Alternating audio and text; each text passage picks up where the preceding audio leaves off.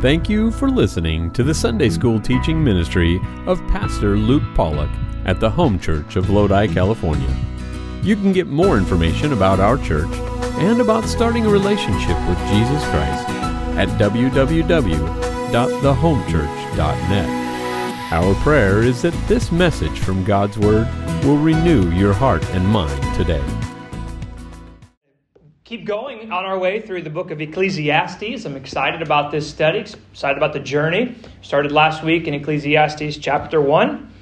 And uh, so let's let's keep rolling. Uh, first, I want to mention today. Um, everybody knows the name Warren Buffett, and uh, if Warren Buffett were to, I mean, if that guy sneezes, you know, the, all the stock markets have you know go on a little journey. But um, it, but if he says one sentence about what he has done or or what he's about to do or something that he predicts about the future, I mean, the whole world listens.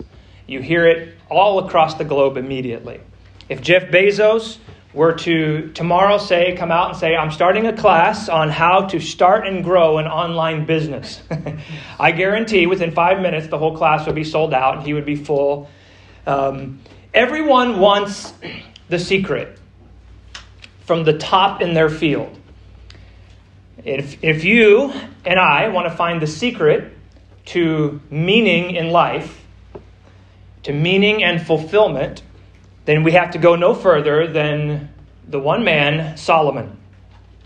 He was wealthier than uh, Jeff Bezos in his time. He was smarter in his time than Warren Buffett or Elon Musk combined. He had more freedom and power than any of them because he had the absolute power of a king. So he could literally do in anything he wanted and change any law he wanted to, to suit himself. Francis Schaeffer said that God put Solomon on a philosophic time machine and asked, Can a man who has everything be satisfied? And Ecclesiastes is that journey. It is, the, his, it is Solomon's journal of discovery. It's his search for meaning. And he specifically is talking about searching for meaning under the sun. Now, the name Ecclesiastes, the word Ecclesiastes, is the Greek form of the word, uh, the, the Hebrew word Koheleth, which means preacher. That's what we have it here uh, translated. And we see it in verse 1, verse 2, translated that way preacher. But it actually means one who assembles, a collector of sentences, a deep investigator. So the idea here is that Solomon has searched this entire world. He's collected answers for us, not just philosophy where we're just going to end up with more questions and going around in circles, but no, he has answers to give us about the meaning in life. And he gathers everybody, and he's going to share now those answers with us in this book. And he begins the book by telling us his main conclusion. He starts the whole thing off with his main conclusion. Now look at verse 2. Ecclesiastes 1 and verse 2, just a quick review from last week. He says, Vanity of vanities. Say it, the preacher. Vanity of vanities. All is vanity. Again, emptiness of emptiness emptiest, the, the emptiest you could possibly get. That's what life is. He says, everything on this earth is vanity. But then he clarifies what he means in verse 3 What profit hath a man of all his labor which he taketh under the sun? Now, the phrase under the sun is the, is the key to understanding this entire book. It means uh, a life without God. It means without an eternal perspective. It's like the preacher here is saying, I've looked for meaning and fulfillment everywhere in this world under the sun. I did not look for it above the sun. Um, you know, eternal life, uh, heaven and hell, all of those things are a sermon for a different day. Right now, I'm going to look for meaning. If, is there a way to find meaning and fulfillment under the sun only? If I don't look above the sun, but only under the sun, can I find it? And so, th- in other words, if I take God out of the picture, is there any lasting fulfillment? And then he start he gives us the the conclusion right at the beginning, and he says, "Vanity of vanities, all is vanity." That's the answer. There is no fulfillment under the sun. That you cannot find it without bringing God into the picture. And he goes on and on in this book to show what he means by that and how that is true. And today we're going to look at Solomon's description of two things in particular that he took to the extreme and to show or, and to find out will these things bring fulfillment? Will these things bring meaning to my life? If I'm leaving God out of the picture, only under the sun, will these two things bring me fulfillment? And those two things are intellectualism and hedonism, or wisdom and pleasure. And so here's what he goes, here's how he describes it. Number one, the emptiness of intellectualism. Ecclesiastes chapter 1, now in verse 12, is where we left off last week. He says, I, the preacher, was king over Israel in Jerusalem. And I gave my heart to seek and to search out by wisdom concerning all things that are done under the heaven. This sore travail hath God given to the sons of man to be exercised therewith. So, the wisdom he speaks about here, when he says, I gave my heart to seek and search out wisdom, it's more of an intellectual wisdom he's talking about. It's not the wisdom from God. So, Solomon is saying, I went on an exhaustive intellectual pursuit. I was going to find out if there is something to know, I wanted to know it in this world. He became educated in the areas of science, philosophy, history, fine arts, social sciences, literature, psychology, ethics, languages, you name it. Solomon went on a search and studied it out, and he had access to all of that.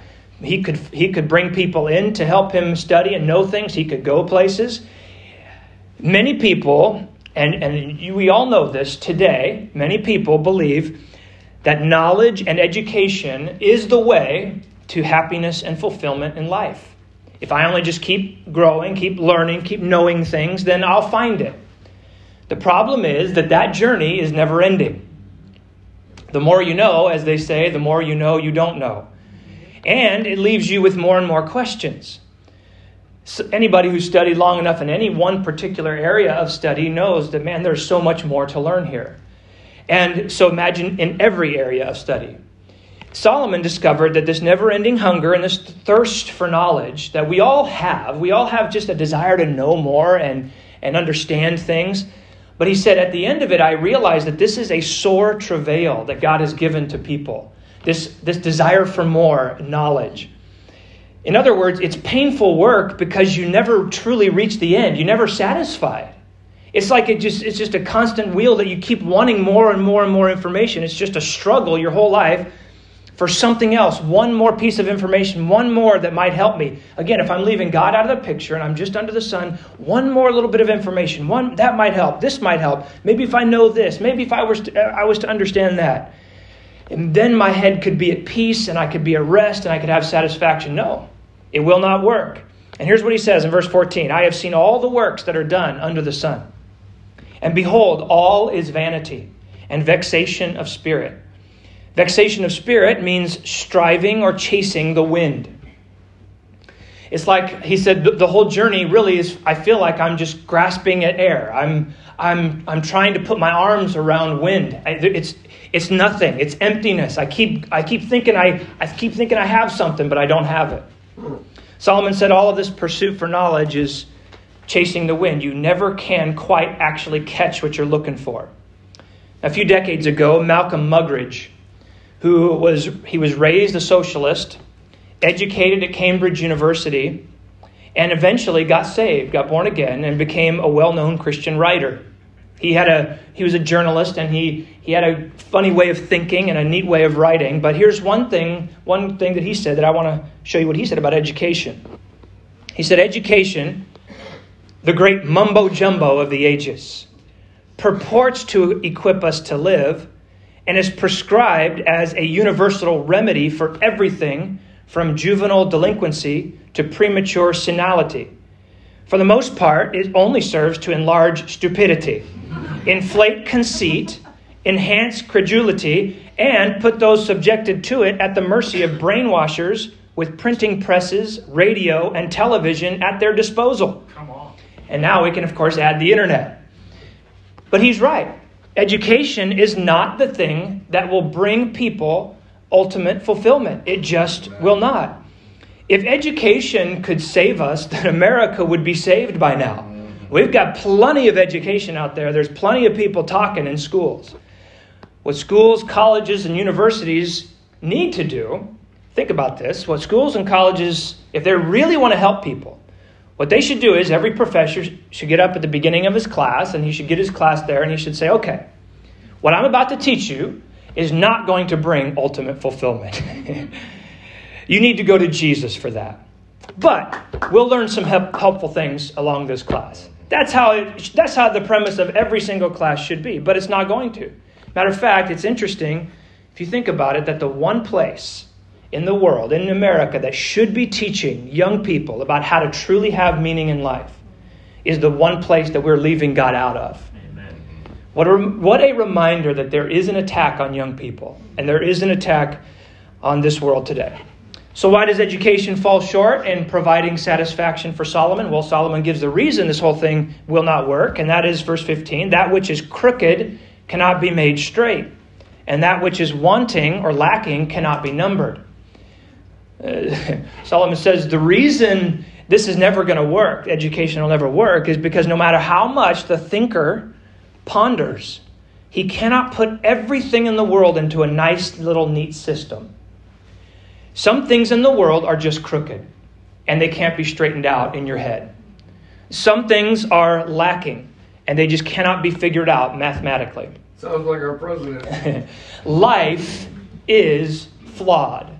I mean, everybody knows that. Life is just, there's problems that are unsolvable physical diseases, poverty, natural disasters, emotional and psychological issues, why certain things happen to some people and not to other people. Life is flawed. This world is flawed and it is mysterious. Some of you have faced the pain of cancer in your family. Some of you have lost children. Some of you are dealing with crooked things that, humanly speaking, can't be figured out.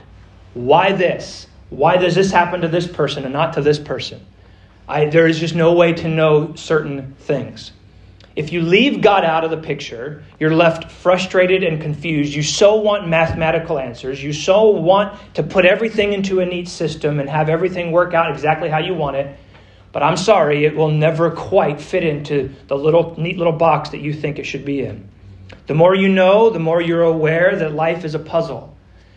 It's, it's a puzzle that can't fully be solved.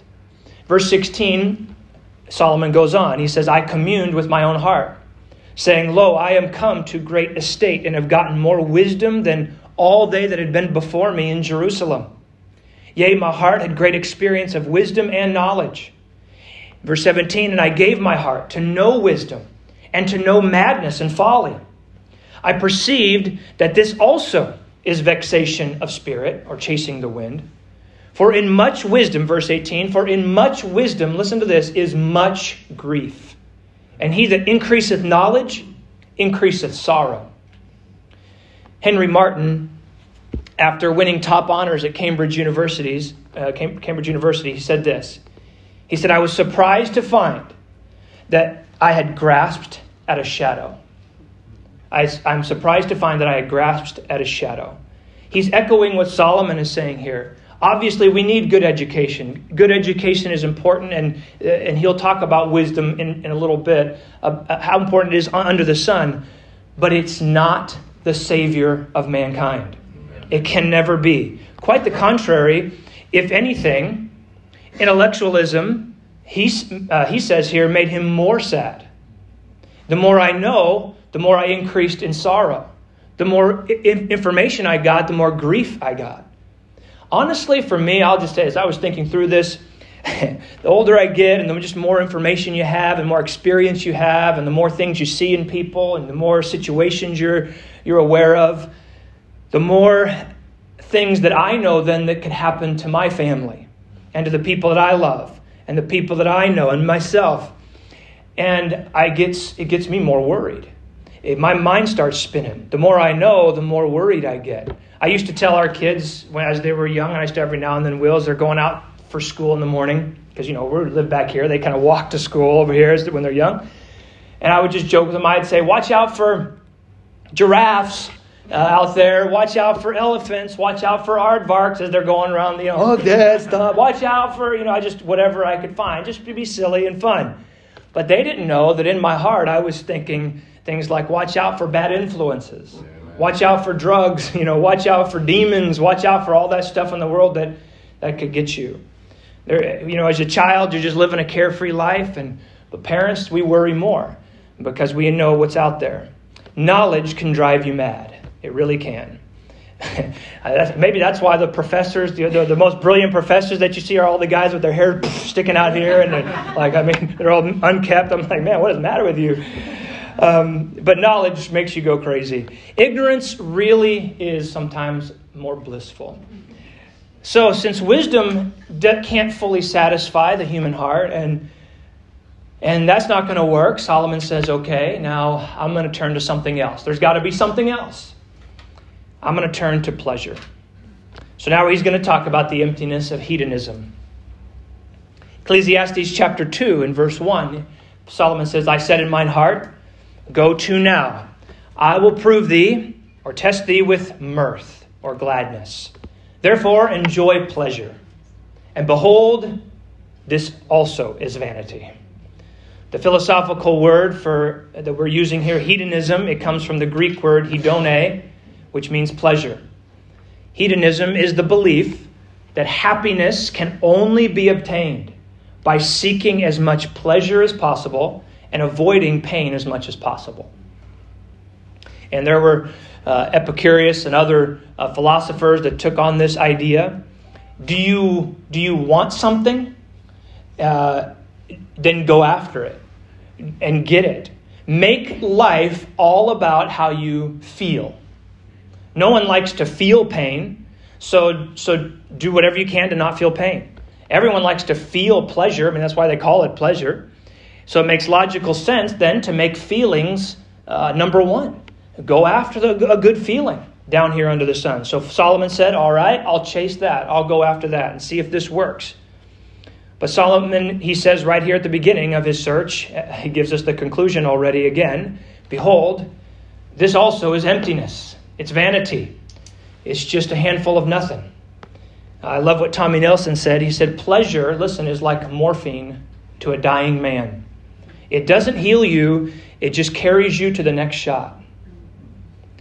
Verse, and here's the description of Solomon's search. Verse 2 I said of laughter, it is mad, it's crazy. And of mirth, what doeth it? So he immediately gives the conclusion on laughter, which is joy, gladness, banqueting, partying. It, he says it's mad, it's foolishness. It's pointless, really. There's nothing really to it. Just because someone is laughing, it doesn't mean that they are truly happy in their heart. Billy Graham, he told a great story in, in one of his books about a disturbed patient who went to a psychiatrist for help. And the man was just deeply depressed, and everything the doctor tried to help him with would not help relieve that burden of that depression on him. And as the time went by and the psychiatrist was trying to think of something, at last this psychiatrist thought of something. He said, Okay, listen.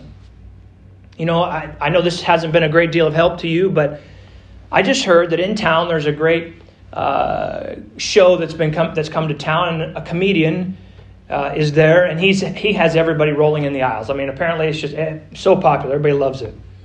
It might be just good therapy for you to go sit in there uh, at that show and enjoy it, just to laugh for a while. Take a load off. Forget your troubles. So why don't you go ahead and go?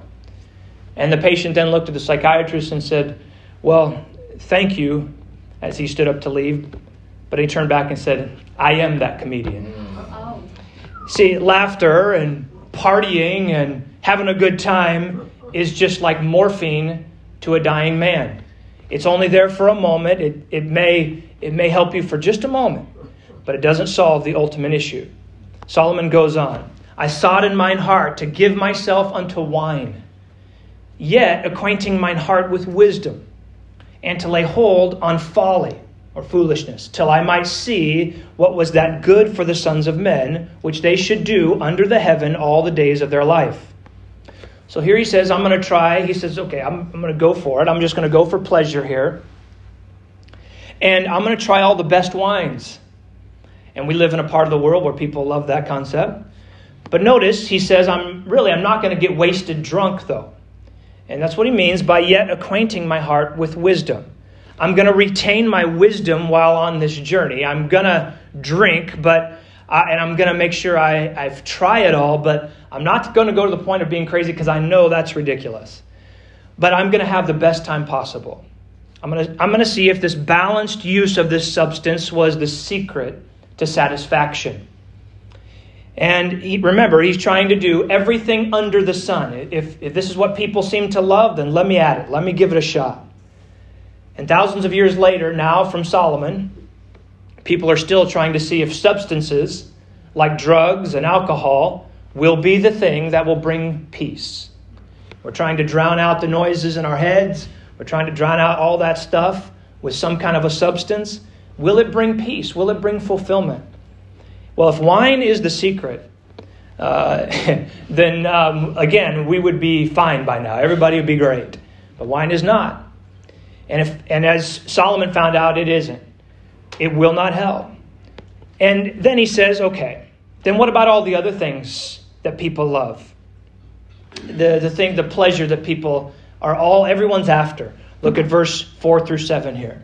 I made me great works. I builded me houses. I planted me vineyards.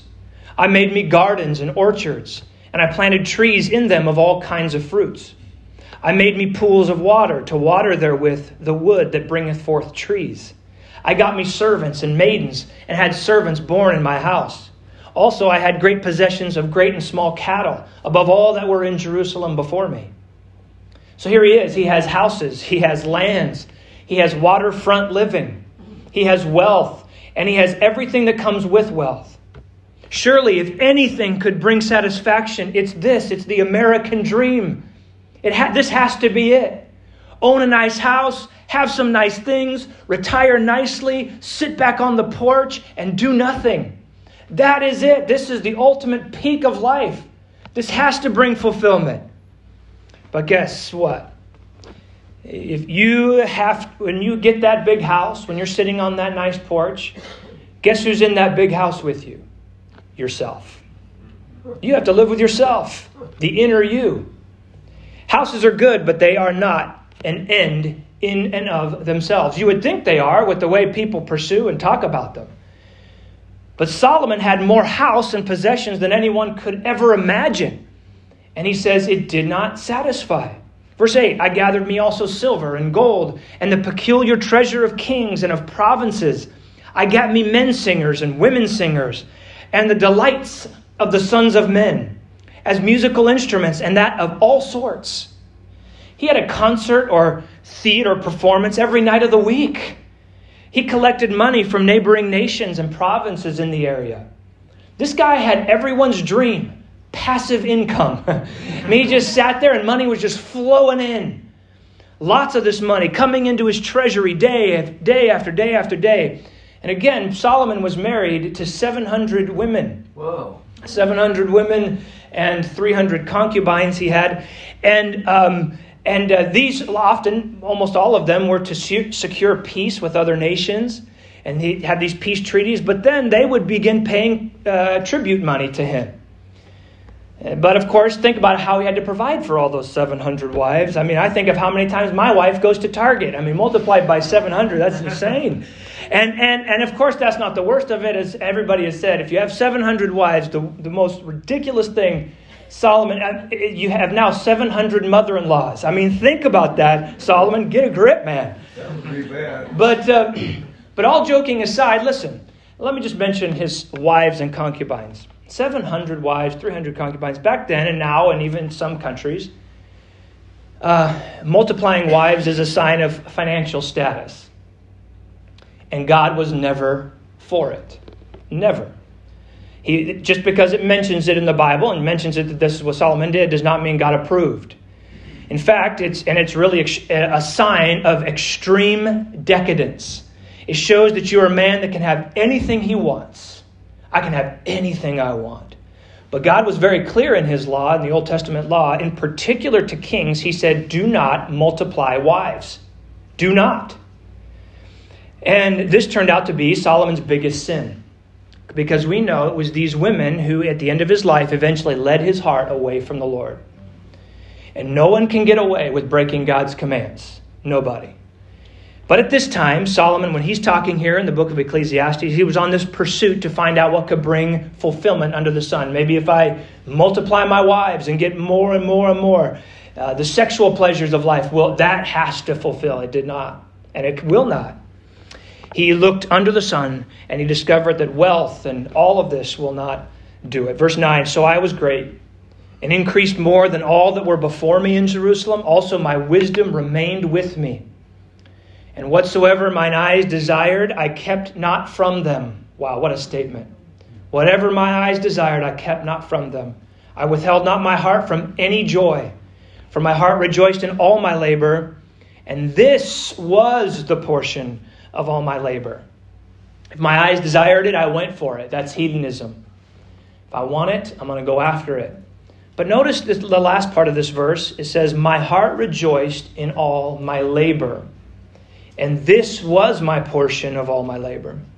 In other words, the joy, the only joy that I got out of this labor, all of this going after all of this stuff, was the labor itself.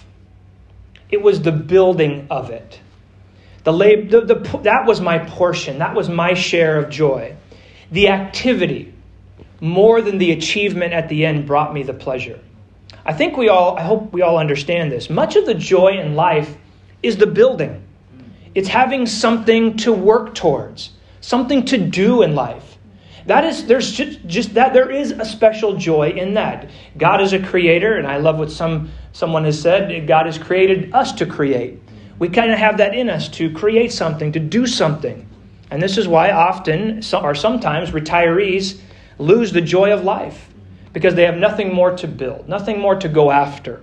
We need goals, we need things to do, we need stuff to go after. And that's what Solomon said to Joy. You know, by the time I was all done with it and sat there, I mean, then what? Then what? So I got all this stuff. Big deal. But even if there was some joy in that, still, it still couldn't satisfy. Verse 11, then I looked on all the works. I looked on all the works that my hands had wrought, and all the labor that I had labored to do. And behold, all was vanity, all was empty. And it was just chasing the wind, it was vexation of spirit. And there was no profit under the sun. There it, there it is again, no profit under the sun, chasing the wind. So, so what if I have a bigger house? So what if I can go to a concert every night? So what that I drink some wine? It's morphine to a dying man. It does not satisfy. It's a short hit that gives me something now, but then I'm still going to need something. There's, there's more to life than stuff. So Solomon sums up his search for intellectualism and hedonism by comparing the two now. And that's what we're going to see the examination now of wisdom and folly. So I'm going to take wisdom and I'm going to take foolishness, this chasing after everything, and now I'm going to examine both of them together, kind of compare the two. Verse 12 And I turned myself to behold wisdom and madness and folly.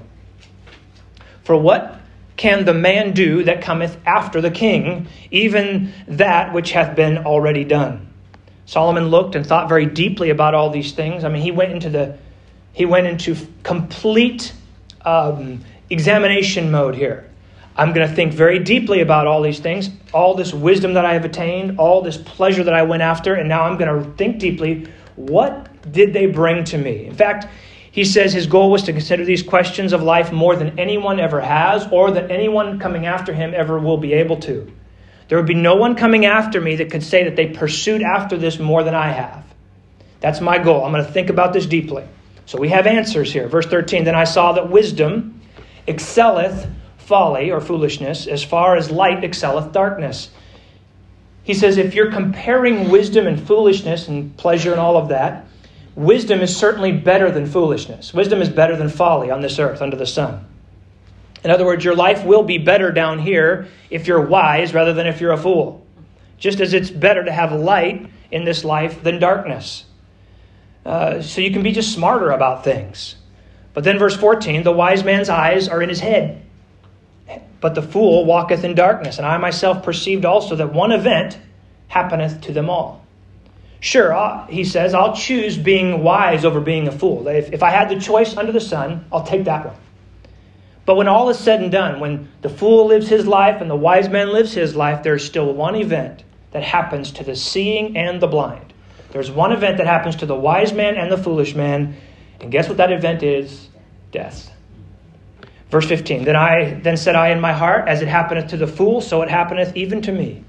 And why was I then more wise? Then I said in my heart that this also is vanity.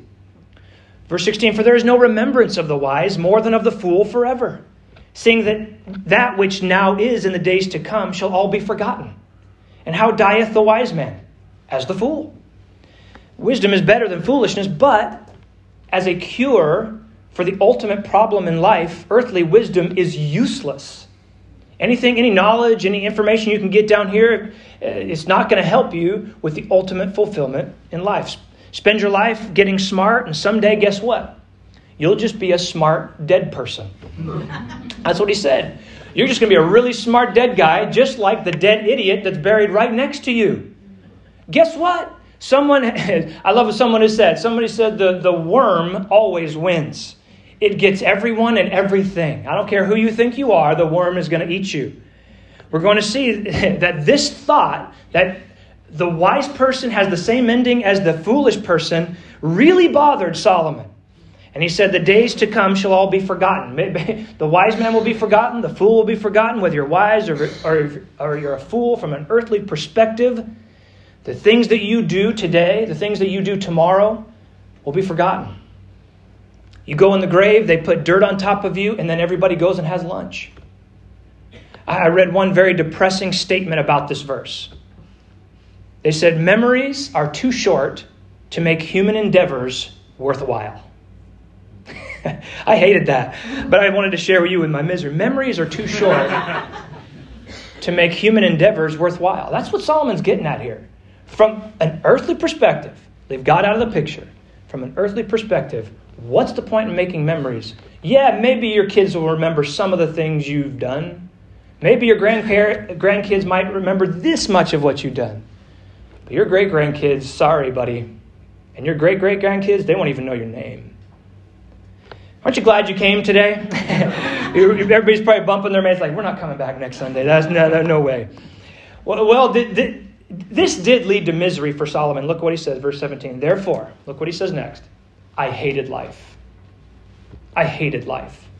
Now, that, real quick, this is the description of so many people today. Chasing after pleasure, and you know it. Many people have gotten to that place in your life. You look around, you've done so much, you've gotten stuff, or you've gone after pleasure and you hate them yourself. Look at me.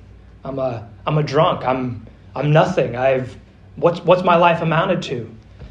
I hate my life. And that's what happens when you leave God out of the picture.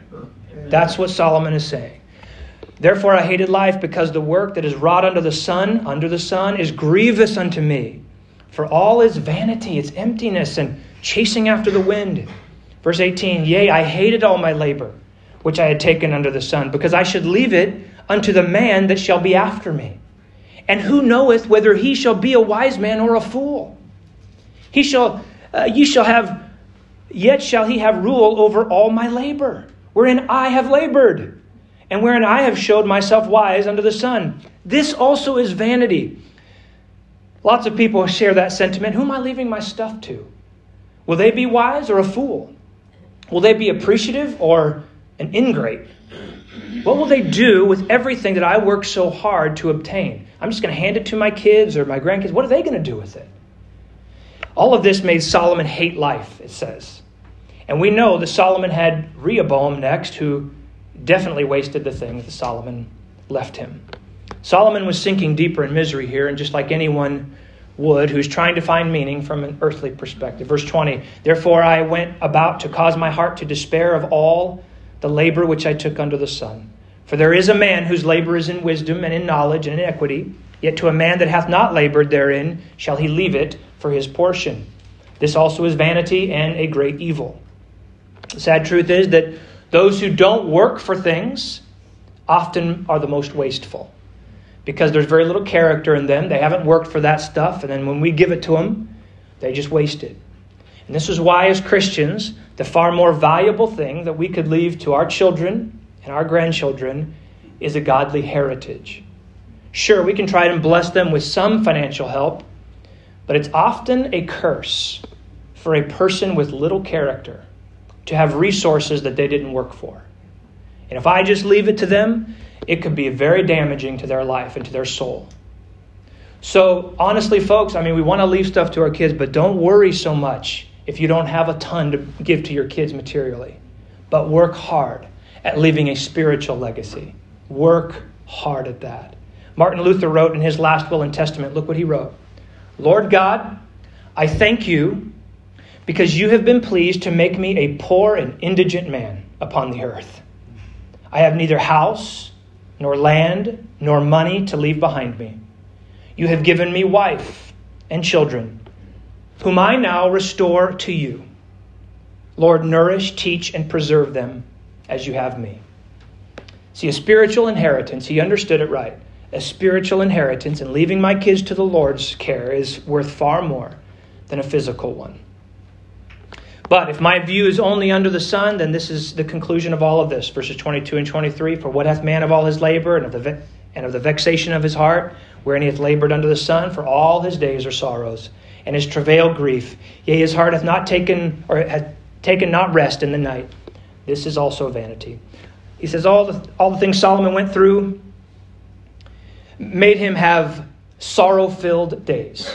I'm only looking under the sun. I'm just working, working, working, working, working, working, working, trying to build everything, build everything, build everything, and it's just it just leads to more sorrow. It leads to emptiness. It's so much when I think about it, I can't even sleep at night, is what he's saying. I don't have rest at night. Again, this is what happens when we leave God out of the picture. But let me give some light here, real quick. I can't leave us at this place. If we look above the sun, are you ready to look above the sun a little bit here? Because this is, this is very dark. I'm going to give a little bit of light here. Psalm 112 and verse 6. Surely he shall not be moved forever. The righteous shall be in everlasting remembrance. And then the wonderful truth of 1 Corinthians 15 58. Therefore, my beloved brethren, be ye steadfast, unmovable, always abounding in the work of the Lord. For as much as you know that your labor is not in vain in the Lord. Amen. See, when we look above the sun, we give our hearts to the Lord. If you labor for the Lord, it, it just all of your life, make it about the Lord, then nothing you do is in vain. Amen. Nothing. It's not empty. The little things you do in this life are uh, matter. They have meaning. God made, has made it so that the things we do here have eternal significance.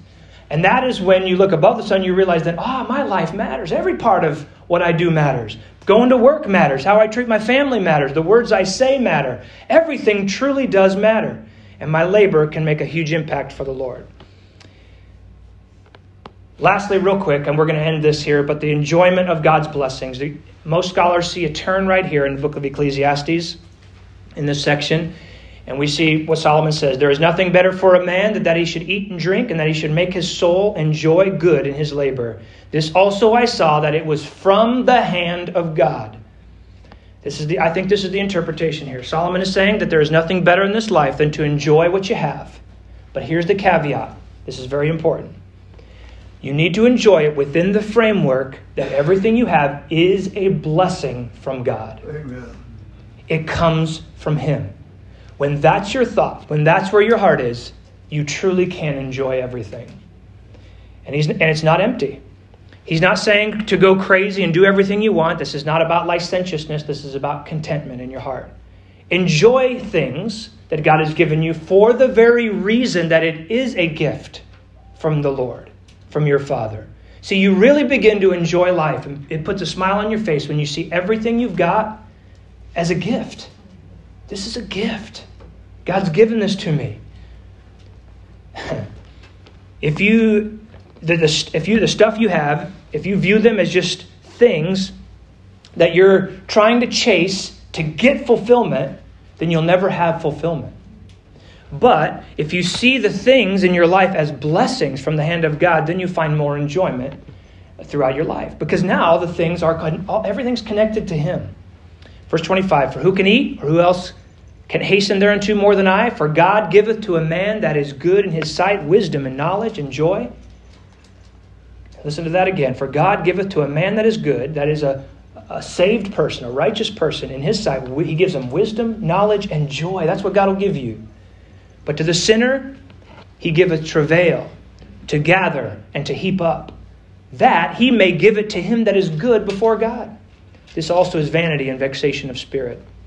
Says, if you're good in the sight of God, you're a person re- received the righteousness of Christ, you've risen above the sun in your heart, you've invited God into every area of your life, you, you bring God into, into picture, you follow his ways, then God's going to give you wisdom, knowledge, and joy. But if you're a sinner, you reject God, then you're going to end up with vanity and vexation of spirit. And God's going to take all the things that you've accumulated and eventually give it to the person that God wants, the person who is good in God's sight, it says. We don't know when that's going to happen, but we do know other scriptures say the wealth of the wicked is laid up for the righteous. The meek shall inherit the earth. Eventually, God's people come out the winners. And those who reject God lose everything. That's how this is all going to go down. And a life lived for self and about self is truly the most empty and meaningless existence there is on this planet. Amen. Oh, that people would come to the end of themselves. D.L. Moody said this He said, God sends no one away empty except those who are full of themselves. God sends no one away empty except those who are full of themselves. And that's our God. He'll take anybody. Just come empty. Come with open hands, not closed hands. Uh, come asking and not demanding and God will give you the desires of your heart. Lord, we love you. We hope you enjoyed listening to the preaching and teaching from God's Word today. You can get more information about our church and about starting a relationship with Jesus Christ at www.thehomechurch.net. From all of us here at the Home Church in Lodi, California, thank you for joining us.